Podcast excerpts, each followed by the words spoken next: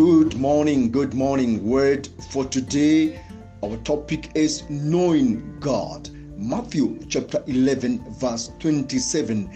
All things have been delivered to me by my Father, and no one knows the Son except the Father, nor does anyone know the Father except the Son, and the one to whom the Son wills to reveal him. This is Jesus. He was talking about himself and his uh, unique relationship between himself and our Heavenly Father. It is said that the mystery of God is revealed in Christ. And the mystery of Jesus Christ is revealed through the church.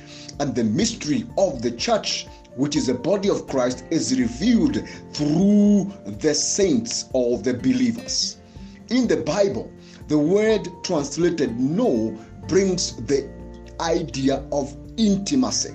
This one we get it from uh, in Genesis chapter 4, verse 1. The Bible says, Now Adam knew Eve, his wife, and she conceived and bore a child or bore Cain. So, know here is not knowledge of the mind or brain knowledge. It's about revelation, interacting, receiving the seed of God. That's how we are able to know God.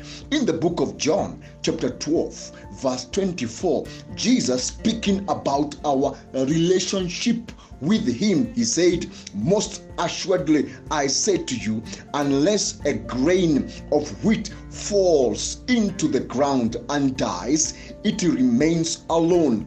But if it dies, it produces much grain. Praise the Lord. And Jesus was fed that one grain of wheat and he fell on the ground, meaning he died. He was buried for three days. He remained on the under the soil or under the ground, and he, he selected. He resurrected with us. The saints, we are the much grain. Praise the Lord. John chapter 17, verse 3 and this is eternal life, that they may know you, the only true God, and Jesus Christ, whom you have sent.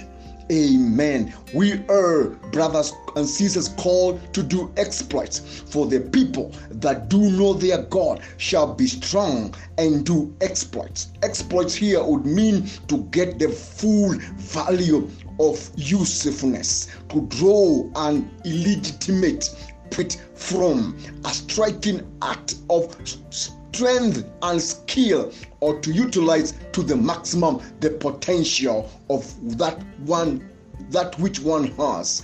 Amen. When we know God, we are strong. When we know God, we, we, we know where we belong. Blessed be the name of our Lord Jesus Christ. May we be those who constantly receive the flow of God, who receive the life of God through Jesus Christ. Amen. The blessings of the Lord.